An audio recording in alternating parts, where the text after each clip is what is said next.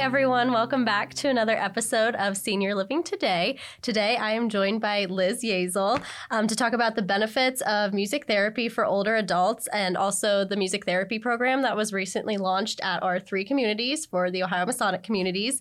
Liz, thank you so much for joining me. Thank you so much for having me, Alexandria. I'm very Um, happy to be here. For those of you who normally just listen to our podcast, um, today would be a great opportunity to actually tune into the YouTube video so that you can watch Liz and I. Liz will actually be pulling out some of her instruments at the end of this video. Um, so it's just a great opportunity to watch what she does with residents every day. So, can you tell us a little bit about yourself, your education, and what made you decide to pursue music therapy? Yes. So I have a Bachelor of Science from St. Mary of the Woods College, and it's in Terre Haute, Indiana. So getting a Bachelor of Science in Music Therapy, it's not just coursework. We have to do internships. We have to do undergrad practicum, which is like clinicals for nursing. And that allows us to get clinical experience so that we can develop our clinical skills, um, how, how we develop into therapists. Um, so then upon completion of a 1200 clinical hour internship, which is usually six to nine months, then you have to sit for a national board exam and then you have to pass the exam. And upon completion, you are a board certified music therapist. And then every five years, you have to maintain your licensure through continuing education credits. So after all of that, I started working as a professional and then I decided I wanted to get my master's degree. So I do also have a master's in healthcare administration from Louisiana State University. And so I was able to complete all of that online while I worked. And I chose that program specifically because it gives me a better idea of how all of the different components in a facility or a community work together to create well rounded care for all of the residents and any patients that might be receiving care. So, before we get into the specifics of music therapy for the senior population, what are some other uses for music therapy? Yeah, that's a really good question. So, I always tell people right off the bat that music therapy is fantastic from birth all the way to the end of life. So, prenatal, when a, um, a woman might be actively in labor, music therapists can come in um, and work with her to assess breathing, relaxation, or decreasing agitation because it's a very high stress experience. And so, that's a fantastic use of it. You can work with babies in the NICU in a um, neonatal intensive care unit. Um, you can work with children with intellectual and developmental disabilities or who are living on the um, autism spectrum. You can also work. What I started in um, as an early professional was um, acute mental health and substance use disorders, and so that's really a fantastic applicable um, application of music therapy. So, what is your personal approach to music therapy? Yeah. So, my theoretical leaning as a therapist is humanism. So, I always tell people that I treat the whole person. So, I try to make sure that I'm highlighting their strong points, what they're really good at, so that when you are doing that nitty gritty work, the stuff that's really hard and might be difficult to process, they don't lose hope. So, highlighting the good so that they feel like they have the courage to keep processing the difficult stuff so that they can become the best person that they can be. So, when a senior living community decides to launch a music therapy program, where should they start?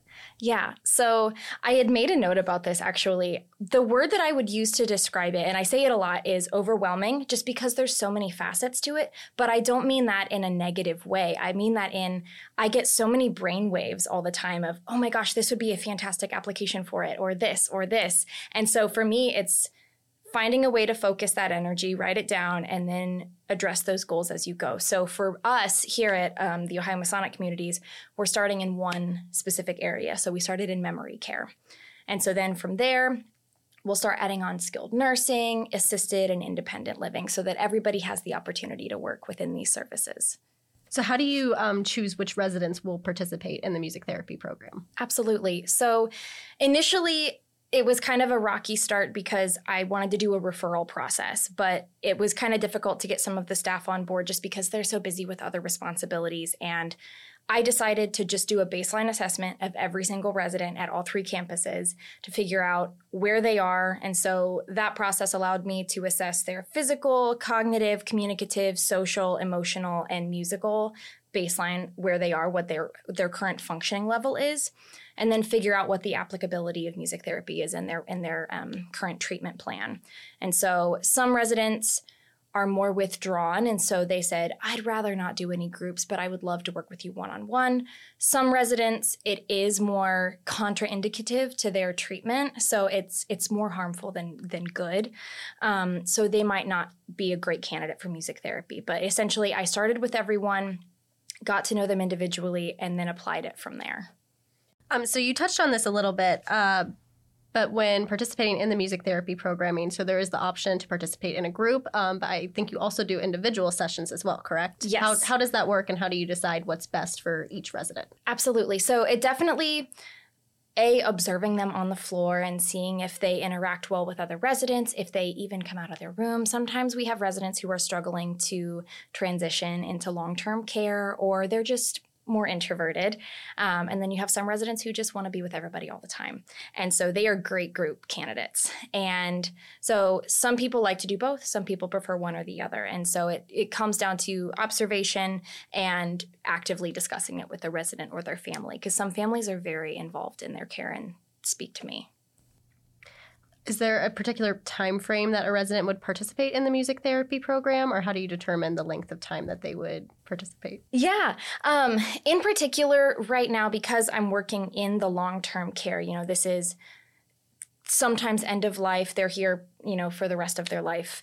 Um, right now i intend to work with them as long as possible there is so the entire treatment process for music therapy is referral assessment treatment planning implementation, documentation, and termination. So it's kind of this continuum throughout the process. You you know you do like reassessing and then you revise treatment plans based on you know whether goals are accomplished or not accomplished. But the termination process is kind of like ebbing and flowing. So if somebody is showing very little progress or if they specifically say i really don't want to do this anymore that's totally fine because I don't want I don't want to do more harm than good, right? You know, you this is something that we want them to enjoy and get something out of, and so um, if it lasts their entire, you know, the remainder of their life, wonderful. But it's completely up to that reassessment process, figuring out where they are, and if they a want to do it, and b it's it's good for their treatment. So, a very individualized program. Yes. Yeah. There's resident. no designated like 30 days or 60 days. It's it's very much person to person. So, before we wrap up today, I'd love if you could show us some examples of some of the things that you do with residents in the music therapy program. Absolutely. Awesome. So, a lot of the residents absolutely love instruments. It it's a great way for them to be creative and get out of their shells. And I also say it's a great way to express themselves, right? Because mm-hmm. um, as a you know musician and a music therapist, it's all about this is a way of communication in a way.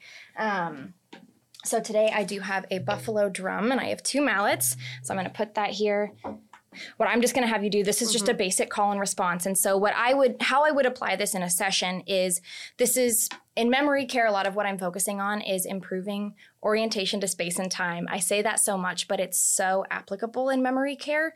So if you have a resident who is actively disoriented, they can often become agitated, they can get frustrated, and they can lash out or withdraw.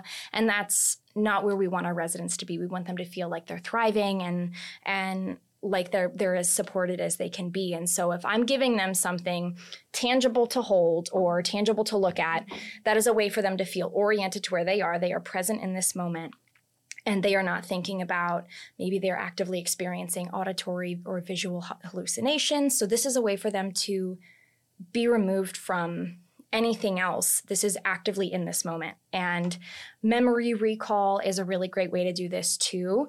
Um, so I will play a rhythm and then I'm just going to have you play that back. So make sure it. Okay, so.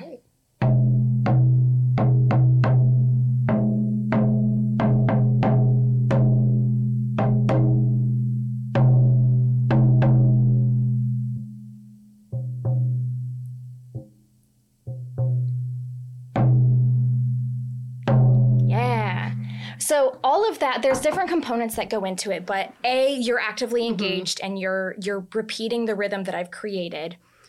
But you're also focusing on the dynamics and the way that you're playing. So that's why I switch it up sometimes. Mm-hmm. And I do that in my assessments too. Because if they're focusing, if they can recall the exact rhythm and they can actively notice the different dynamics. You yeah, know, even the intensity, soft, yeah, and, you're and playing the it really sound. loud. Mhm. And if I can do that non-verbally, that's a really big deal.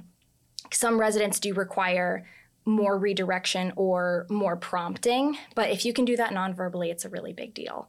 Um, so this is a really fantastic. Inter- I, I do this in so many different ways. Sometimes I'll do it with a xylophone. Sometimes I use my guitar and I'm like, I'll improvise a song off of the rhythm that they're creating for me, and then it, it's another way to like express their creativity. Do you find that most residents kind of have a favorite instrument as you work with them? Do you kind of pick up on what they're more drawn to or what they respond to more? Absolutely. And so it really depends. For a while before I had more instruments, this drum was everybody's favorite because it just I always say it's it's got a very nice resonance to it and if you were to put it up against somebody's chest, it would really just connect. It it hits you all the way down and you know all of your muscles. It's a very kind of a heady thing, but it's just got a really nice feel to it.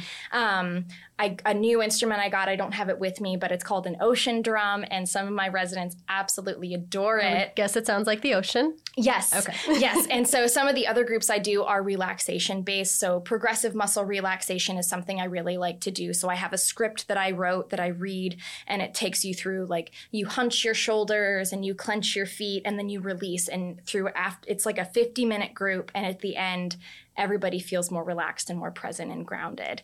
Um, and that's also very great for memory care and long-term care um, just because it it allows them to be removed from the everyday you know hubbub that might be that they might be experiencing. So this is one thing and yes some residents just love some of their drums. Some love to sit at the piano with me maracas shakers. It's it's just whatever they're interested in.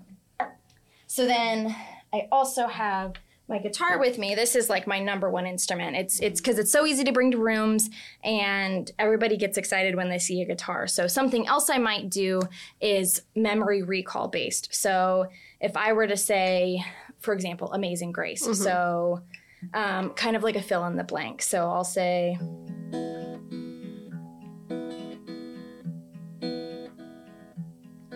Amazing, Grace. how sweet the sound. that saved a wretch. Like me. Yes. I'm not going to try to sing that note. I have a little bit of a cold right now. That's so- okay. But yes, so keeping them actively engaged. Sometimes we'll do um, like song recreation where we're doing it together. But when you give them, give somebody an opportunity to actively input in something and recall their memory, it, it's very validating. And relating back to improving orientation to space and time. It, I always say that it, it restores a little bit of control back into our mm-hmm. residents' lives. Because if you if you put yourself in their shoes for a moment or two it's a really big deal. And it's such an honor that we get to work with them every day because this is a huge moment in their lives. They have handed over some of the, some of their independence. They are still you know an autonomous being but they have handed over some of that responsibility and they are they are giving us the honor of caring for them. Mm-hmm. And so i think it's really important that we respect that and you know meet them where they are. And if there's any way we can give them any type of control or decision you should definitely do it. Wow. Yeah Well, this is everything that you're doing is incredibly special, and and I have gotten the opportunity to witness you work with some of our residents and the impact that it makes on them, and Yeah. and the light that it brings to their day, and and I think also just uh, one of the things that our memory support programming is centered around is connecting with our residents where they're at in their reality, and I think this is just another great program that helps do that. So. absolutely Well, thank you so much, Liz, for joining me today. Um, for all of our listeners, please rem- remember to rate and subs- subscribe so you never miss a new episode. And we will be back again in two weeks.